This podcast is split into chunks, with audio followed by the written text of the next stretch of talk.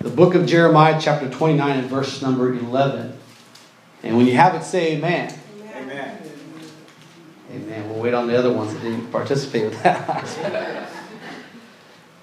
Amen. Jeremiah chapter twenty-nine, number eleven. Amen. Some of you got the Bibles with the little thumb tabs, and so you guys are just cheating. Amen. The rest of us are trying to remember all the Bibles memorized, and we're like, okay, let's go to the prophets again. Amen. Jeremiah twenty-nine and eleven.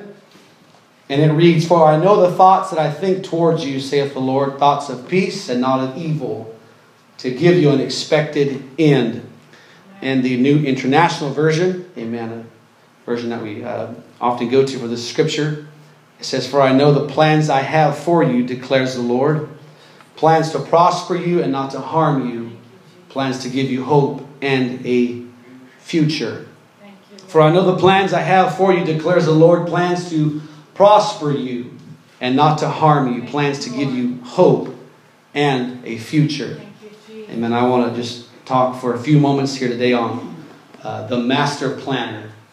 The master planner. Amen. Let's ask the Lord to talk to us here for a few moments. Lord, we thank you for your word. We thank you, Lord, for the, the awesome word of God that we hold in our hands today. I am praying right now, God, that your anointing would be upon my lips of clay. I pray, God, you would use me, speak through me as the oracles of God, as the mouthpiece of God. I ask you, Lord, that at that moment of this service, God, that that anointing would shift, God, from the pulpit to the pew, God. And there would be a response to your word, oh God, that mankind could not manufacture, that we could not muster up, God, but that it would be a holy, divine response in the lives of every listener today, Lord. And God, that ultimately we would not be hearers of the word only, but that we would be doers of the word of God. I pray in Jesus' name, have your way here today. We'll give you the glory and honor. Amen. God bless you. Thank you for standing. You could be seated for a few moments. Amen. The, uh, through the study of the different sciences, there's a word, teleology, or teleology, and it is the study of design and purpose in nature. Amen. The study of design and purpose in nature. William Paley, in his book entitled Natural Theology, gave the example of a man who crossed a field and found two objects lying on the ground, a watch and a stone. The finder of the watch and the stone immediately recognized that nothing was unusual about the stone and that the watch was in a different category altogether. For the watch displayed planning and craftsmanship, beauty and usefulness. The watch clearly required a watchmaker.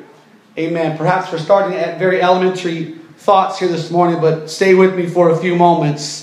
It was not just the complexity, uh, it was not just the product of weathering and erosion, the watch.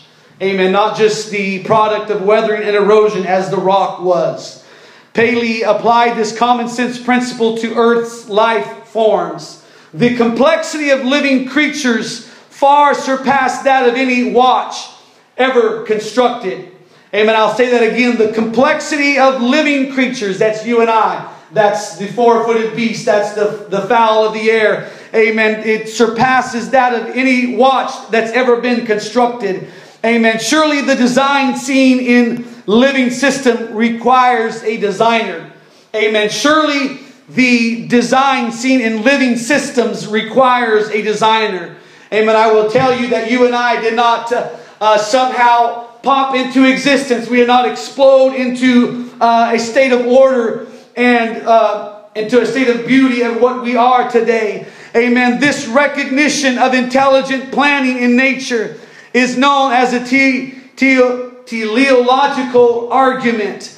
The universe appears to be carefully designed for the well-being of mankind from the atomic level up to the galaxies and beyond.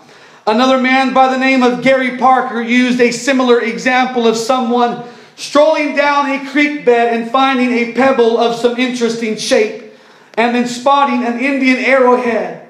Whereas time, amen, whereas time and chance and erosion rounded the pebble, it is obvious that natural processes did not form the sharp angular chips of the Indian arrowhead. Amen. There is differences uh, in design, and there is one that requires, amen, uh, humanistic design, and one that is just left to the elements.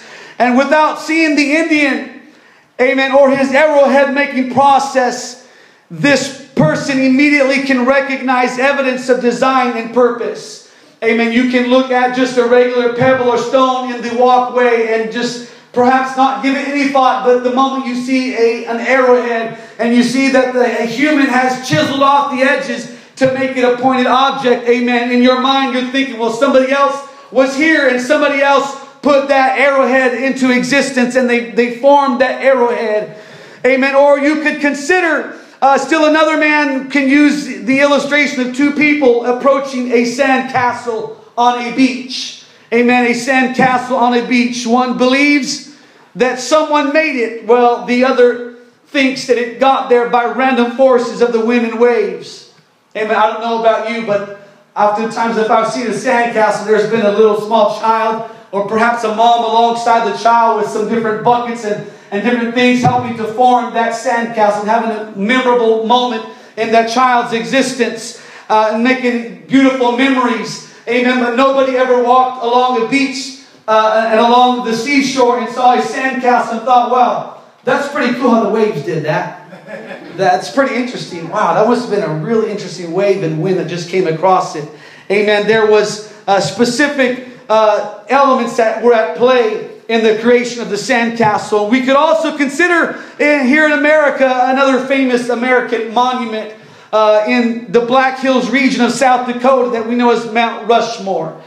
Amen. One cannot honestly assess the famous granite carving and conclude that just the right amount of wind and rain formed the faces of George Washington, Thomas Jefferson, Theodore Roosevelt, and Abraham Lincoln. Amen. Nobody goes to visit the Black Hills of South Dakota and says, wow, that was uh, some interesting wind. And perhaps people just throwing rocks to the side of this mountain. And, and it began to form the faces of some presidents that we happen to know. Amen. But on the contrary, the wise man must come to the realization that there was someone. Amen. We know it to be Gutzon Borglum and his son Lincoln Borglum, who dedicated roughly fourteen years of their life to chiseling away at the massive piece of granite. There was intelligent design as it relates to Mount Rushmore. Now consider in nature the walnut shell, which is designed to preserve the meat that's inside and to provide seed for future trees. The strength to weight ratio of the walnut shell is phenomenal. The shell is a rigid dome shape With, with a heavily corrugated surface and is made of very lightweight material. Is the design of the walnut a product of evolution, or is there a master designer? You can look at many different elements throughout nature and throughout our existence and throughout our world. Amen. Modern science would leave everything to chance. Amen. But our God does not leave anything to chance. Amen. Amen. People in this world and the humanistic philosophies of the colleges and the schools that uh, that we have, amen, and we're thankful for the education, amen, and, and oftentimes as you approach college and schools, amen, you've got to, amen, begin to sort through in your mind what is the stuff you need to throw away, what's the stuff you got to keep. Uh, amen. Mankind would teach our children and our young people in colleges that things are left to time and to chance. Amen. But it's not so with the God that we serve. Amen. The God that I serve today did not leave my life to time and chance. Amen. But I know that all throughout my life, even from a child, amen, God was working to create something beautiful in my life. And I know from your life, amen, that God did not leave your life to time and chance. Amen. But God looked at your life and said, I've got a purpose. Amen. For a Terrence Cooley. I've got a purpose for a Noah Hall. Amen. And the Bible says, amen, that God saw that in you and I from the foundations of the world. While you were still a twinkle in your mama's eye, while you were still in the womb of your mama, God was looking at your life. And God was saying, I've got a plan for their existence. And I'm going to bring about something beautiful in their life. And it's not going to be so Amen. So that others will look at their life and say, wow, you just got lucky. Amen. Amen. Nobody will be able to look at the life of this, amen, this great church and say, well, they just got lucky. Amen. They just had a, amen, a, a certain set of fortunate things happen in their lives and created, amen, the life that they have, and, and, and given them the things that they have in life. Amen. But we will always look, amen, and point others to a God of heaven and say, if it had not been for God on my side, where would I be? And I want to tell somebody in this place today, amen, you may look at your life and you may think, well, I, amen, it's just time and chance. Amen, but I want to tell you, God is working things out for your good today. There's a plan that God has for your life. Hallelujah. God does not leave anything to time and chance. Hallelujah, hallelujah, hallelujah. The shell of the walnut, a rigid dome shaped with a heavily corrugated surface and made of very lightweight material. Amen. God does not leave anything to chance. We could go down to the most basest, the most base type of creature.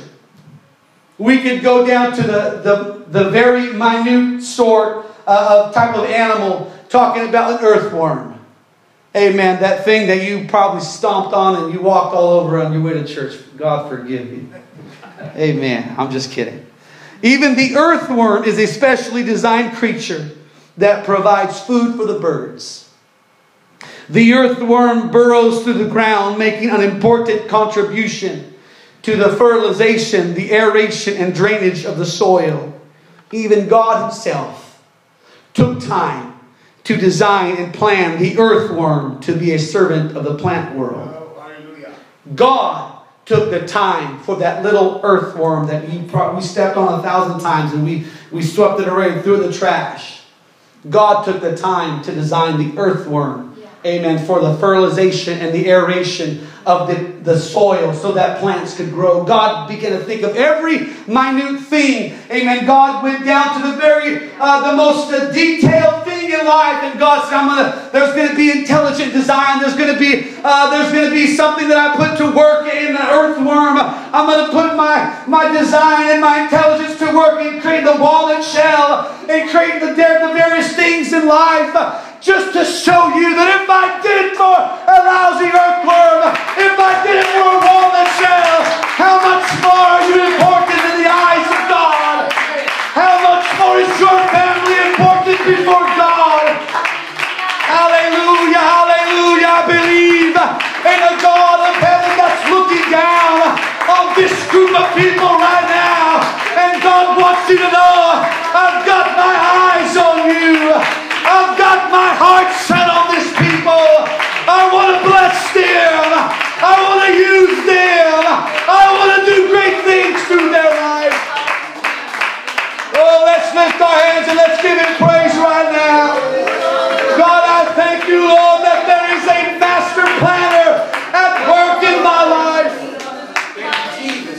Oh, there's a master planner at work in my life. Yes,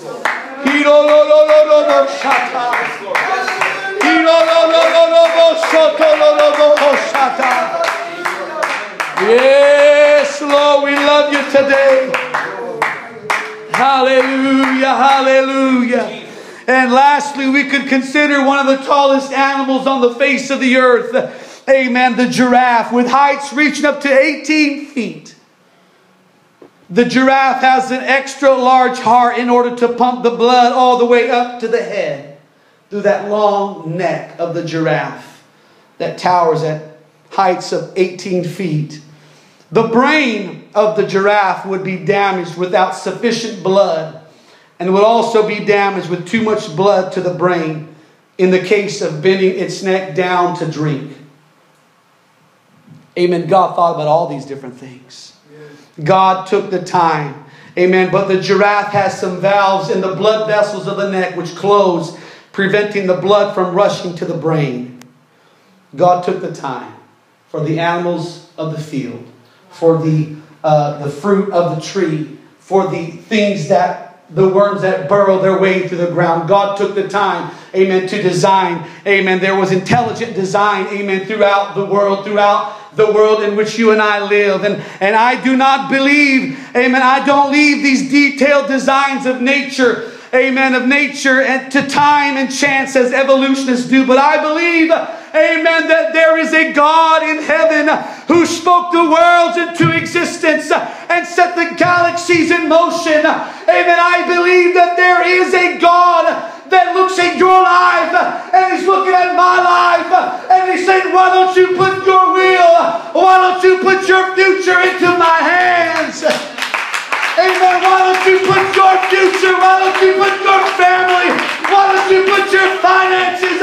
Why don't you put your heart into my hands? Hallelujah, hallelujah, hallelujah. Amen. On the sixth day, amen, of creation, God performed his best work. Amen. On the sixth day of creation, God performed his best work. And that's when God began to stoop down onto the ground and began to form man from the dust of the earth, from the clay of the earth. And God began to form you with his bare hands. For everything else in creation, God would simply speak a word. God would simply, amen, allow his word to go forth and let there be light, and there was light. And God would say, let the waters be separated from the waters. Amen. And the waters would be separated from the waters, created the atmosphere and created the seas of the earth. And God would speak all of these things into existence. But when it came time for you and for me, amen. Hallelujah. Praise God. When it came time to create you and I, God that I'm not going to just speak a word, but I'm going to get radically involved in the construction, in the creation of this human life. God got down on the ground.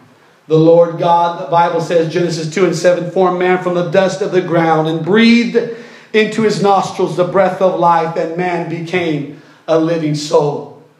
Even the second law of thermodynamics teaches us that systems left to themselves go to a, go to a condition of greater and greater disorder. Amen. The second law of thermodynamics in science teaches you that things left to itself, amen, they continue to get worse and worse and, and continue to go into greater and greater chaos and disorder. Amen. And, but that's what evolution would teach. Evolution teaches that, on the contrary, amen, violating the laws of thermodynamics, that things begin to get better and better, and things begin to come into order, and accidents begin to happen that just were fortunate accidents, amen, and, and that's what evolution teaches. But the law of thermodynamics, amen, the second law teaches that things left to itself go into a state of greater and greater disorder. For all of you moms and dads out there, look at your kids' bedrooms. Left to itself, worse and worse. Amen. Amen. Greater and greater disorder. The more you pull away, amen, the more sometimes, maybe you got wonderful kids, and I think a lot of you are wonderful. I think you're all wonderful. Amen. But I know there are times in my life, amen, where my bedroom would get worse and worse and worse unless I had a mom and dad saying, clean up your room, buddy, or you're going to get the belt. And so I, I know, amen, that things left to themselves get worse and worse. Amen. You can look at your own life, many of you, before the Lord got involved. And your life was getting worse and worse, spiraling downward, getting more and more out of control until God began to show up in your life. And God began to bring uh, order in, from your chaos. God began to set things in order in your chaotic life. Yes. God began to work in your life. Amen. The theory of evolution does not permit extraneous processes requiring the activity of an external agent or creator, but it's basically that particles evolved into elements, and elements into complex chemicals, and complex chemicals into simple life forms, and simple life forms into complex life, and complex life into man by means of innate properties. Sounds believable, wouldn't you say? Amen. Things just got better and better. I don't know, but without God in my life, things get worse and worse.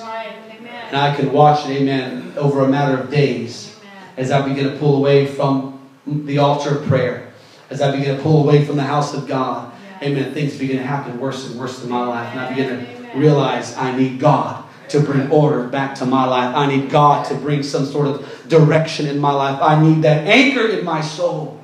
I need God to help me in my life. The twin pillars of evolution, uh, evol of evolutionary thought are chance and eons of time. The twin pillars of evolutionary thought are chance and eons of time. So time is the history of evolution.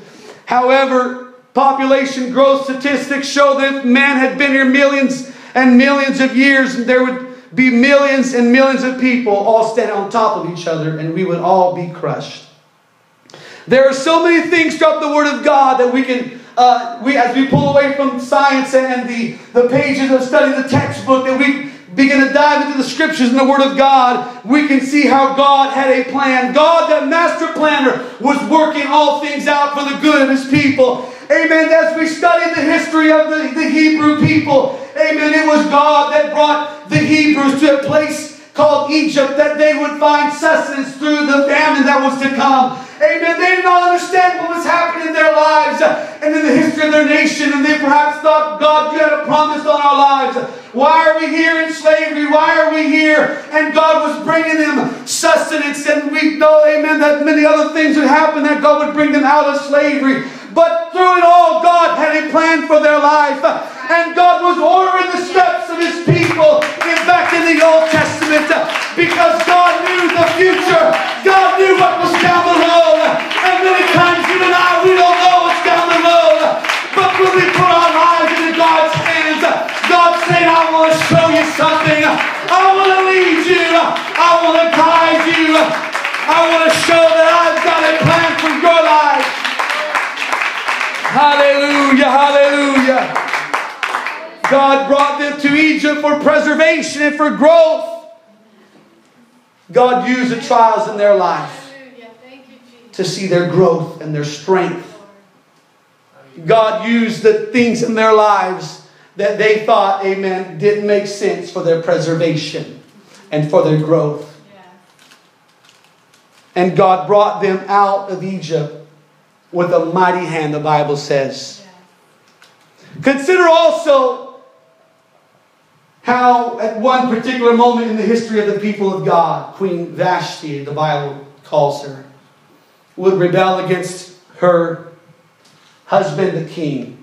And the king would throw her out of the palace and search throughout the entire kingdom for another replacement, another bride, another queen.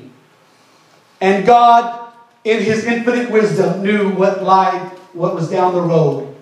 God knew that down the road there would arise a Haman that would try to condemn the people of God to extermination, and that would try to eliminate, uh, physically eliminate and kill off the seed, the promises of God. Amen. And God began to work things out in the life, uh, uh, the, the history of the people of God. And Queen Vashti would be expelled from the kingdom. And the king would go throughout the land searching. He would find himself a, a replacement bride. He would find himself, a, amen, Queen Esther to fill the role of Queen Vashti. And the Bible says that because God was working in the lives of the people of God, that Queen Esther, amen, would be elevated uh, to the, the throne area where the king was by, by uh, amen, by avenue of her relationship to the king as being queen. And the Bible says that as time would arise, Haman would try to uh, create some sort of a ruling within the kingdom that every Hebrew person would be put to death. Amen. But God knew, amen, and God began to place Queen Esther at the helm of the kingdom. Amen. Long before God, before the people knew about the storm that they were going to face. Long before the people of God ever knew about the adverse situation, God was already working things out for their good. They didn't know it, amen, but God was working on their behalf. And the Bible says that Queen Esther, amen, she would approach the king, amen, she would go before the king, and she would intercede for the kingdom of, uh, for the people of God, that there would, God would touch the heart of the king. God would touch the heart of the king to change the ruling, so that the people of God could be preserved. Many things you can go throughout the Word of God, and you can look at many things, many stories that happen, many things that took place, and you have to come to grips with the fact that God had a plan for His people. God knew exactly what was going to happen. God knew exactly what was going to take place. Amen. The shortest route is not always the one that God sends us on. Sometimes it seems like it's a detour, but it is the plan of God.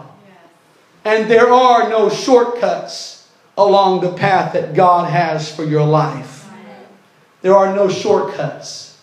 Amen. Sometimes we look at our life and think, why am I going through this? Why am I dealing with this? Why? Why? Why?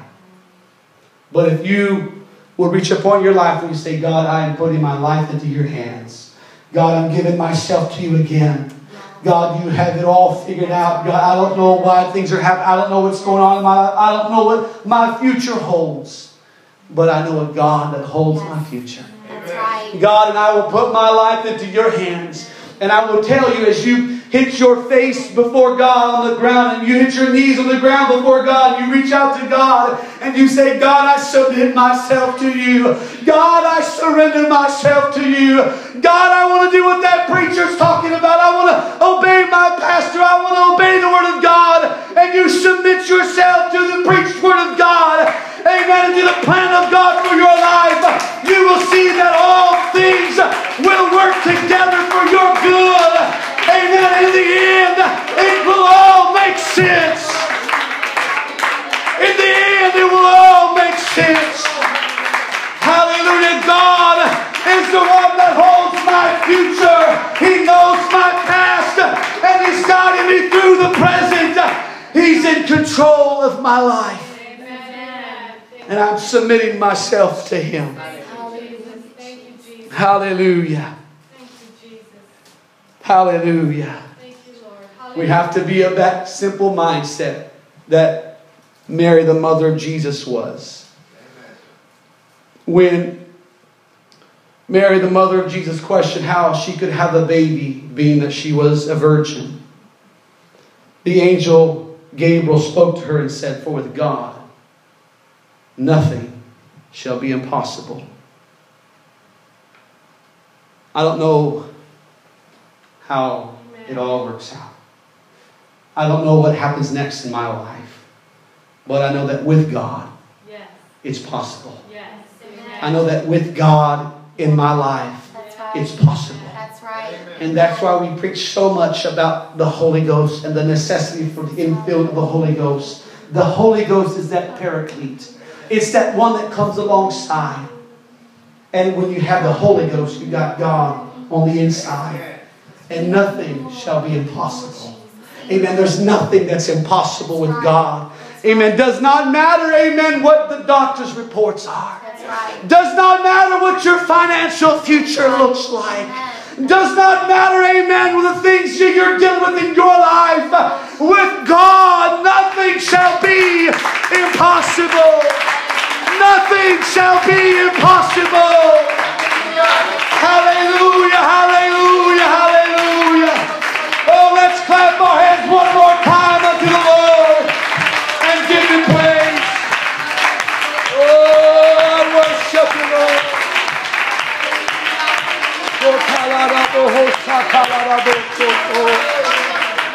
Hallelujah, hallelujah, hallelujah. Hallelujah, hallelujah, hallelujah. Consider the story of that man by the name of Joseph. Amen. Joseph had a dream from God. Amen. Joseph, amen. God spoke to him and said, I'm going to make you, I'm going to make you great. The sun, the moon is going to bow down to you. And the eleven stars are going to bow down to you. And God put favor upon Joseph's life. But it was just a matter of time before Joseph found himself in a pit. Amen. Being sold into slavery. Joseph found himself with that coat of many colors. Amen. That, uh, amen, showed the favor of his father upon his life. Uh, being rent from him and being torn in pieces. Uh, and blood splattered on that cloak. That coat, amen. Joseph, that man of a great dream, that man of great promise, now being sold into slavery. God, that dream was from you, God. I know that I heard from God. God, I went to church last Sunday. I went to church on Wednesday. The preacher preached. That was for me, God.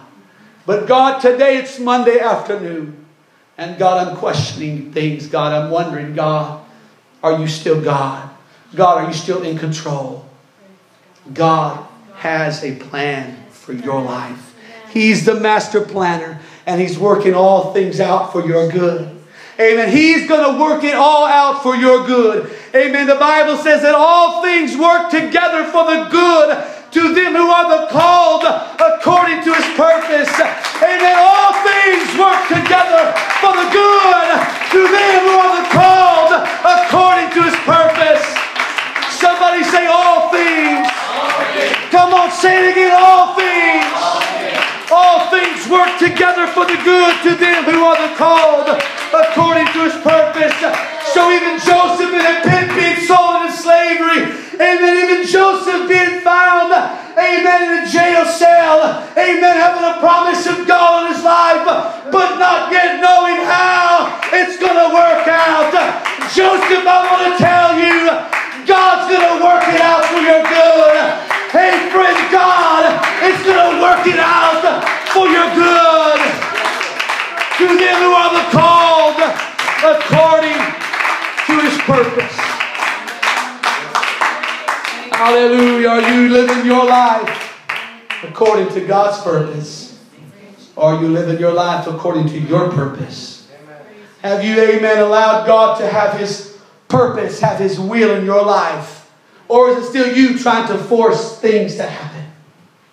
Have you allowed God to lead you, to guide you? Or is it you that's just forcing things and saying, well, I want God to do this, and so I'm going to make it happen, instead of saying, God, I'm just going to let the roses, I'm going to let the rose petals unfold. God, I'm going to just let it unfold in my life.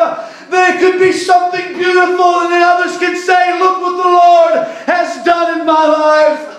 God, You've got a plan for my life. You're the master planner, and I'm going to let it unfold in my life. I'm going to let it unfold in my life. How do you let it unfold? It's by daily getting on your knees before God and saying, God, You help me. God, You make a way. God, I'm going to do my part. I'm going to get job applications. I'm going to, I'm going to, I'm going to apply for this. I'm going to apply for that. But God, You've got to be the one to make the way. God, I'm going to do my part. God, I'm going to do everything in my power. God, I'm going to, I'm going to get a job. I'm going to, I'm going to pray. I'm going to study the Word. I'm going to fast. I'm going to pay my tithe. I'm going to do everything that I can. But God, I'm not going to force anything to happen. I'm going to let it unfold. I'm going to let the master planner in my life have His way. Hallelujah, hallelujah, hallelujah. If Joseph in that pit would have turned his back on God, if Joseph in that, that dungeon, that jail cell would have turned his back on God, he would have never known what it was to stand second in command over all of Egypt and spare an entire world from a great seven years of famine. Amen. And Joseph had turned his back on God when things were rough, when things got hard, and when he had questions. He would have never stood second in command before all of Egypt and before all of the known world. Amen. I want to tell you today, don't make rash decisions at the lowest point in your lives, but allow God to lead you out. Allow God to bring you out. The master planner. He told Jeremiah, before I formed thee in the belly, I knew thee. And before thou camest forth out of the womb, I sanctified thee. And I ordained thee a prophet unto the nations. Before he was ever born, God was looking at the prophet Jeremiah's life and said, I'm going to do this in his life. I wonder what God thought when you were in your mother's womb. I wonder what God thought as you came to an altar and you repented of your sins and you began to lift up your holy hands to the Lord and say, God, I surrender. I wonder what passes through the mind of God as He looks at a person's life at an altar. With complete surrender, and God says, that's what I wanted to see. When they're fully surrendered, when they're doing their part, I'm going to show my power. I'm going to show my infinite wisdom. It's not going to be on the level of a walnut shell, not going to be on the level of an earthworm, not going to be on the level of a giraffe. It's something far more significant, far more impactful, far more eternal. Amen. Amen. Hallelujah, hallelujah. Hallelujah. Hallelujah. You can look at the lineage of Jesus from Adam to Enoch, who walked with God, to Abraham, the father of the faithful, to Boaz, to Obed, to Jesse, to King David, to Solomon, to Zerubbabel, to Joseph and Mary, to Jesus. All throughout that lineage, God was working things out. God was paving the way. Amen. These people that I just read their names had failures in their life. Amen. They messed up. Amen. David killed. Uh, he killed and he had an adulterous relationship. Abraham was willing to give his wife to the Pharaoh. Lied. It's my sister. Lives are marked with failures. But through the failures, they came back and said, God, I messed up. God, I'm going to give my life to you. God, I'm going to surrender my life to you. I want to please you. I want to be a part of something great. I want to be a part of something that is uh, impactful, something that will help change my world. And because people, amen, that they may have messed up, they may have fallen and made mistakes, they got back up and say, God, I want to please you. God, I want your will in my life. Amen. Through the lineage of these people, amen, could come Jesus Christ, amen, the Son of David, as amen, as, Bar, as uh, Bartimaeus said, Jesus, thou Son of David, have mercy on me. Amen. David was a man of failures, but he was a man that said, I want to please God. I've got to get back on track. I've got to allow the plan of God to unfold in my life. God has a plan for your life. But just like God has a plan for your life, the devil has a plan just the same. And the Bible says that he's come to steal and to kill and to destroy. He's come to steal the joy you get on Sunday morning. As soon as you walk out of the doors of the church, he's there to steal it away. You receive a word from God and the devil's right there wanting to steal it away. And then perhaps you allow the devil to steal the joy. It's just a matter of time before he's looking to kill your spirituality. Right. And if he can kill your spirituality, if he can kill your walk with God, he can destroy your family. Yeah. Make no mistake about it, that's exactly what the devil wants to do.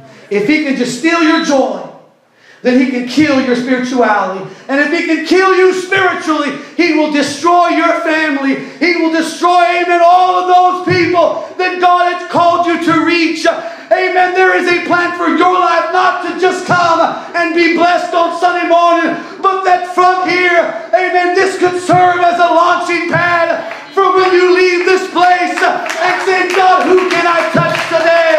God, who can I bless today? Who can I reach for today to help somebody? You bless me, now let me be a blessing. But when you allow the enemy to steal your joy and to steal your Holy Ghost and to steal a word from God in your life, he's working on killing you. He's working on taking you out. And if he takes you out, he takes your children. He takes your mom and dad. He takes your brothers and sisters. He takes your world. Hallelujah, hallelujah, hallelujah. Amen. We had an incredible service last Sunday. And it seemed like this week the devil fought and fought and fought and fought. Because he knows if he can take you out, Brother Tim, he'll take your family.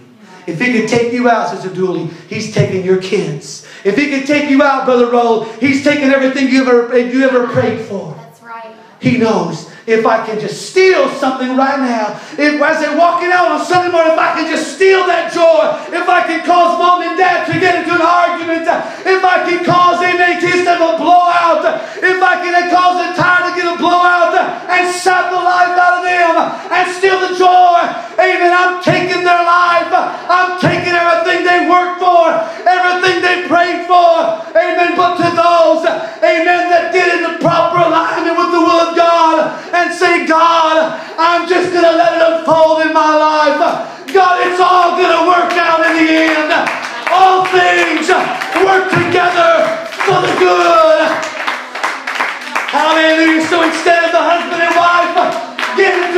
argument. Instead, as triple A comes down the road, they witness to Mister triple A. Instead of the, them griping and complaining because they got to go to the hospital, they witness to the doctors, and they witness to the nurses, and the devil gives up in despair. I can't take them out. I can't take their joy. I didn't give it to them, and I can't take it away. Hallelujah, hallelujah, hallelujah. Let's clap our hands one more time to the Lord. Oh, Jesus. Oh, Jesus. Oh, Jesus.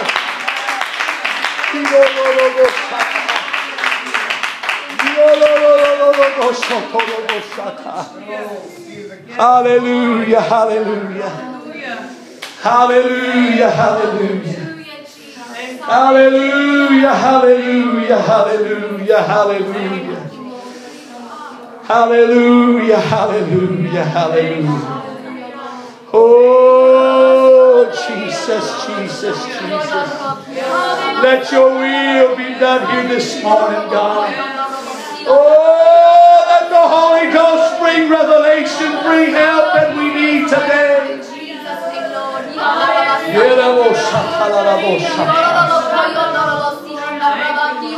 Hallelujah, hallelujah. Sister Lisa, you can come. Hallelujah, hallelujah, hallelujah. Hallelujah, hallelujah, hallelujah, hallelujah, hallelujah. Hallelujah, hallelujah.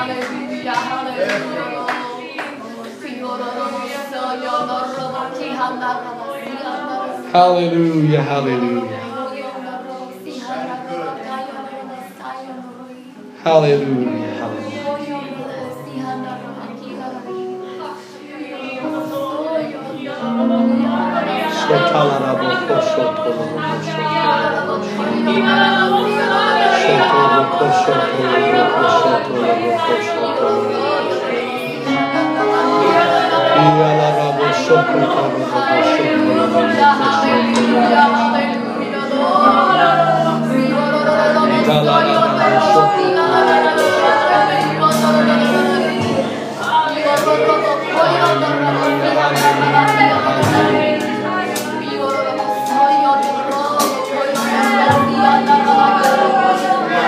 It was in the nineteen seventies. It was back in the nineteen seventies. That a young backslidden preacher doing his own thing, running from God, running from hurt, running from pain, find himself a young lady and begin dating in a backslidden state. But way back in the mid nineteen seventies, a man and his girlfriend, through the process of their dating relationship, this young lady would find her way to an apostolic church. For the first time in her life, she would feel God, and God would fill with the Holy Ghost. She would be baptized in Jesus' name. This young lady,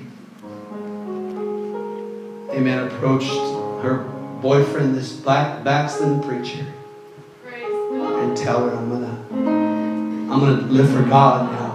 I'm not gonna be a part of this relationship. And this man, amen, ran from God for many years. But on this particular occasion, he said, God, it's now or never. I'm going to give my life to you, God.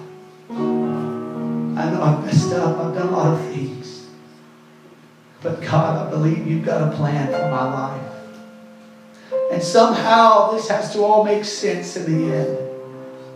Somehow, God, you've got to make wrong my, make right my wrongs, God. you got to help me. And on, as that man began to surrender to God, on May the fourth, nineteen seventy-seven, my dad married my mom.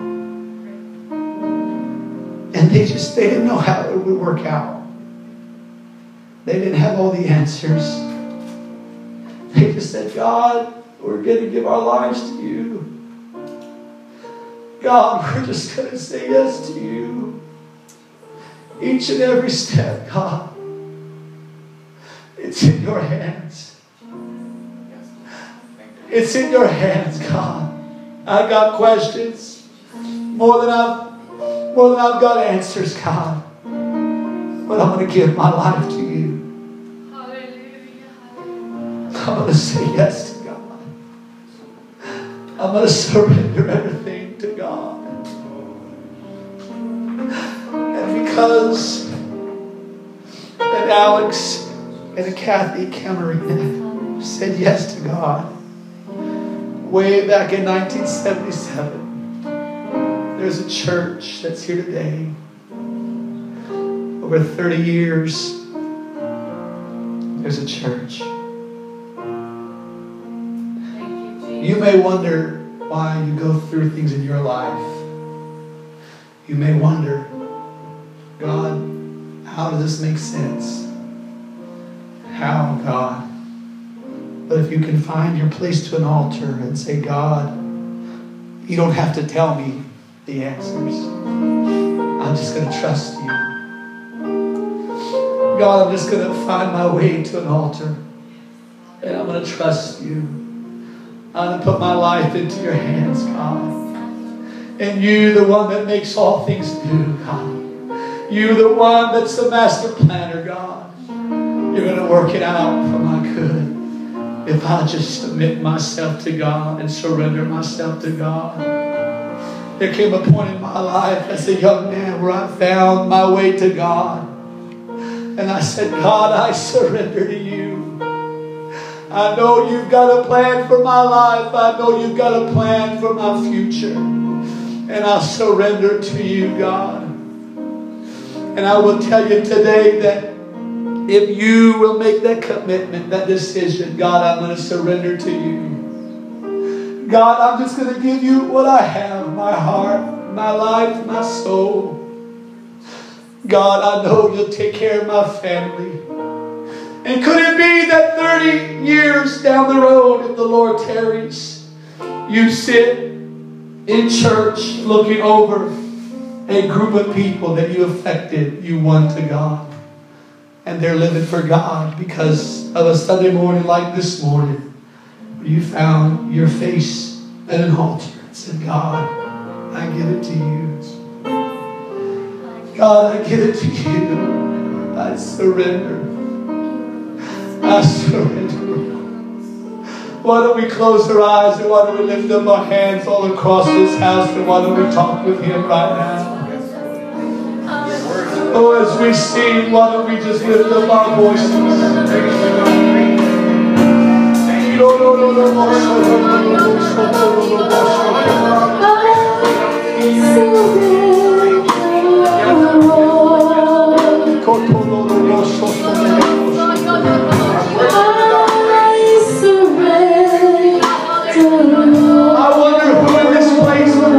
To this front altar and find your place. Amen. Find a place at this front altar. Amen. I wonder who in this place today, amen, with purpose in their heart, I'm going to find my way to an altar. And just like somebody did thirty, forty years ago, I'm going to give my life back to God. I'm going to surrender my life to Him. God, you have a plan for my life. This altar area is open right now for those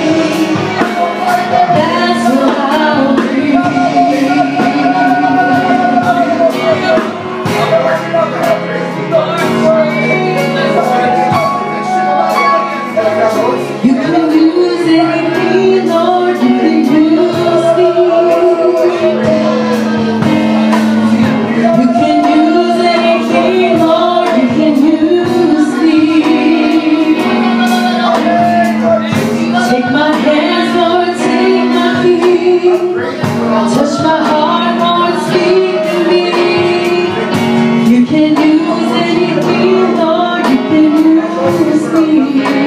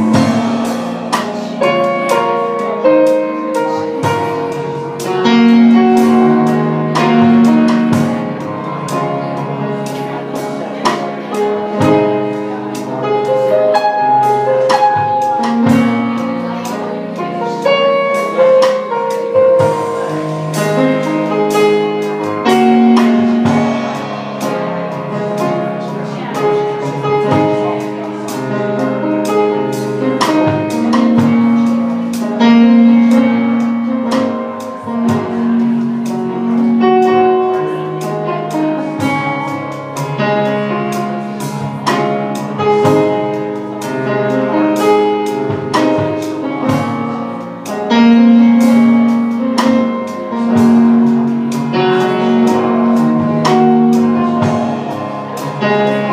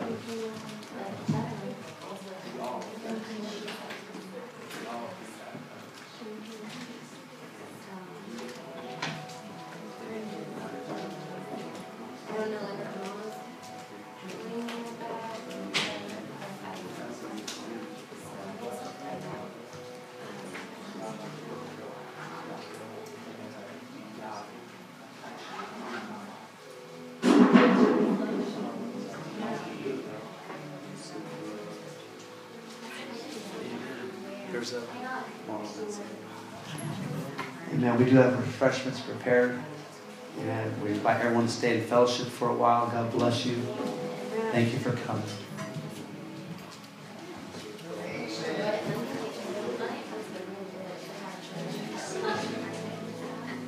Not everyone's here, but